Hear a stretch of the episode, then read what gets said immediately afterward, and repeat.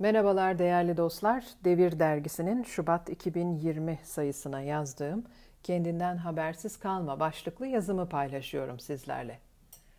En değerli varlığınız nedir? diye sorsalar şüphesiz itibar yanıtını vermeyecek insan yok gibidir. Kurumlara özgü de değil sadece. İtibar bireyden başladığından kişiler için de aynı durum geçerlidir.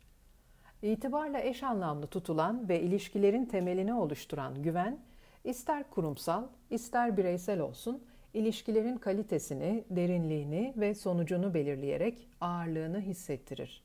Sürdürülebilirlik kapsamında her daim tercih edilme nedenidir. Post-truth yani hakikat ötesi dönemin yalan sözcüğüne karşılık geldiği günümüzde güvene dayalı ilişki geliştirmek de dönemin getirdiği olumsuzluklardan nasibini alıyor elbette.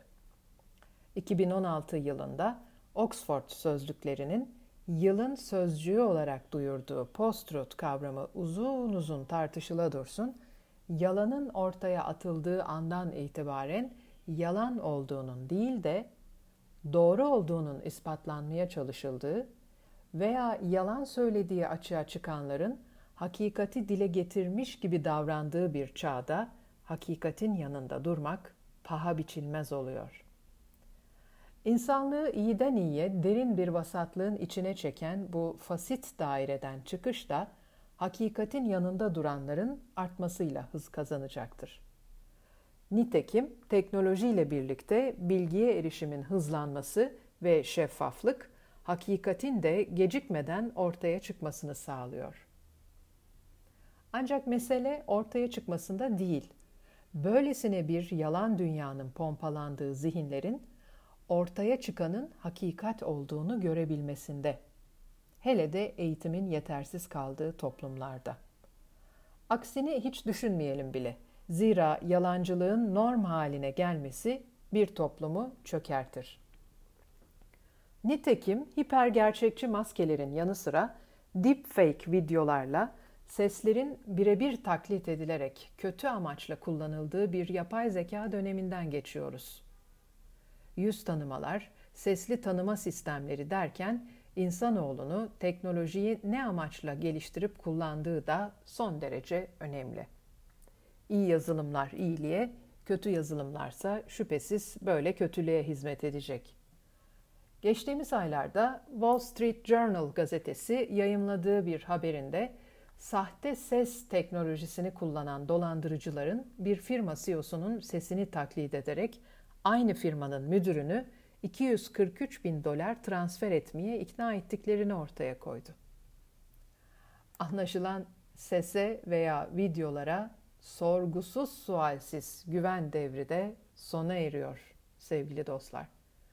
Bu tarz yapay zeka temelli hilelerin yaygınlaşmasını engelleyecek yasal prosedürlerin önemi aşikar.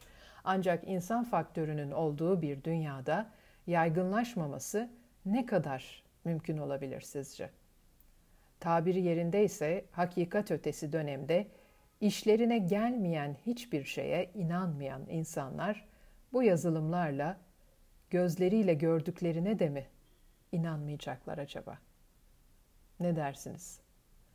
Post-truth gerçeğiyle asıl o zaman mı yüz yüze geleceğiz ve dünya bambaşka bir zihniyete, evreye mi geçecek? diye düşünürken bunu kestirebilmek için yaşadığımız mevcut dünya düzeninde insanı ve yapabileceklerini keza şimdiye dek yaptıklarını görebilmek yeterli olsa gerek. Belki de insan doğasını sil baştan yeniden tasarlamak gerekiyor.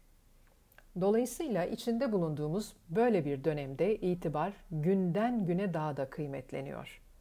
Bir disiplin değil, bir felsefe olarak ele alınması gereken ve bireylerden başlayan itibar, bireyin önce kendisini bilmesiyle karşımıza çıkıyor. Kişinin önce kendisiyle ilişki kurmasından, kendisiyle diyalog içine girmesinden, kendisini iyi anlamasından, kısaca kendisi olabilmek için çabalamasından başlıyor. Latince'de bir deyiş vardır. Esse quam videri yani görünmektense olmak.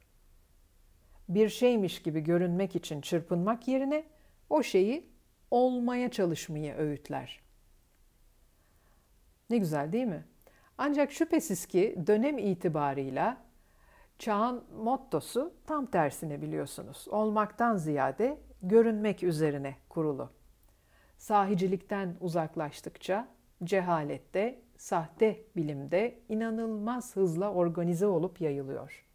Böylesi bir kirlilik içerisinde iyi olanla iyi görüneni, bilgili olanla bilgili görüneni ayırt edebilme ve seçebilme hakimiyetine sahip olmak gerekiyor. Bu noktada kişinin kendisini bilgiyle beslemesi ve bilimin yolundan asla ayrılmadan süreci yönetmesi şüphesiz tek çıkış yolu. Geçen gün İstanbul'da sektörden bir arkadaşımızla görüşürken konu çözüm ortaklarından açılınca bu zamanda fotoğrafta görüntü vereceğimiz kişi ya da kişilere bile dikkat ediyoruz. Değil ki iş çözüm ortaklığı yapmak dedim. Bu liste muhakkak ki uzar gider. Mühim olan seçebilmekte. Elbette ki çok farklı yöntemler var. Ancak Fransızların noblesse oblige konseptine dayalı yaklaşım geliştirmek de bu noktada seçimleri yaparken epey fayda sağlıyor dostlar. Çünkü bireyin kimliğinde, vicdanında yaşadığı değerler bireyi belli bir şekilde seçimler yapmaya, bazen seçimleri de bazı seçimleri de yapamayacağına işaret eder. Birinin karakterini sorgularken yapamayacağı nelerdir diye sorduğumuzda aldığımız cevap o kişiyle ilgili önemli işaretler verir. Etrafımıza şöyle bir dikkatle gözlemleyip baktığımızda öz bilinç yoksunu ziyadesiyle insan görüyoruz. Meşhur David Dunning-Kruger efektine yani bir diğer tabirle neyim eksik sendromuna kapılmışçasına üstelik. Bir diğer deyişle algılama sapması yetersiz olan kişinin yetersizliğini anlamama sendromuna. Bu durum profilde gözetmeyebiliyor. Bir bakıyorsunuz bazen mesleğinin duayenlerinden bilinen bir isimde karşınıza çıkıyor. Bir bakıyorsunuz her şeyi bilen insan etiketini matah bir paye sanarak boynunda gururla taşıyan bir kişi de tezahür ediyor. Bazen de konuyla alakasız birinde vücut buluyor. Haddini bilemiyor, kendini göremiyor. Tam tersi bir durumdaysa bir işe veya konuya dair yeterli hakimiyeti olan insanların hakimiyeti zayıf insanlara uyguladığı ne var ki bunda? Ben yapıyorsam o da yapar zihniyetiyle kendi yaptığını küçültmesi söz konusu olabiliyor. Bu kez de kişi yine algılama sapması nedeniyle kendi üstünlüğünü göremiyor. Yetkin olmayan insanların belli kademelere gelmesi durumuna ise Kruger, yetkin olmayan insanlar becerilerine aşırı değer biçer der. Algılama sapmasını engellemenin yolu bilimsel ölçümlerden geçiyor elbette. Mesela Obama, eylemlerim, söylemlerim nasıl algılanıyor diye ölçümletip bir sonraki adımı ona göre atardı. İyiyim, mükemmelim, herkes de beni böyle algılar değil. İletişim mühendisliği önemsenmeli, iyi yönetilmeli. Böyle dönemlerde haddinden fazla önemsenerek bilinirliğin tek yoluymuş gibi görülen ve görkemli cümlelerle bilinçsizce yazılan basın bültenleriyle basında şu kadar sütun santim çıktım zihniyeti de en az 20 yıl öncesinde kaldı. İş bunun çok ötesinde artık biliyorsunuz. Bambaşka teknikler, metotlar gelişti. Ki Obama dedik beğenelim beğenmeyelim bir önceki dönemin Amerika Birleşik Devletleri Başkanı biliyorsunuz seçim kampanyasında e, dijital medyayı kullanmıştı ve başarıya da ulaşmıştı. Evet kişinin önce kendine dürüst, hesap verebilir, şeffaf, adil ve etik olması gerekiyor. Kendisini anlamasıyla, sahicilikle, iletişimin kökü olan samimiyetle başlıyor dedik. İşte ondan sonra kurumlara sirayet ediyor. Bu yoksa zaten karşınızdaki kişiden değer bilgisi içerisinde hareket etmesini de beklememeli.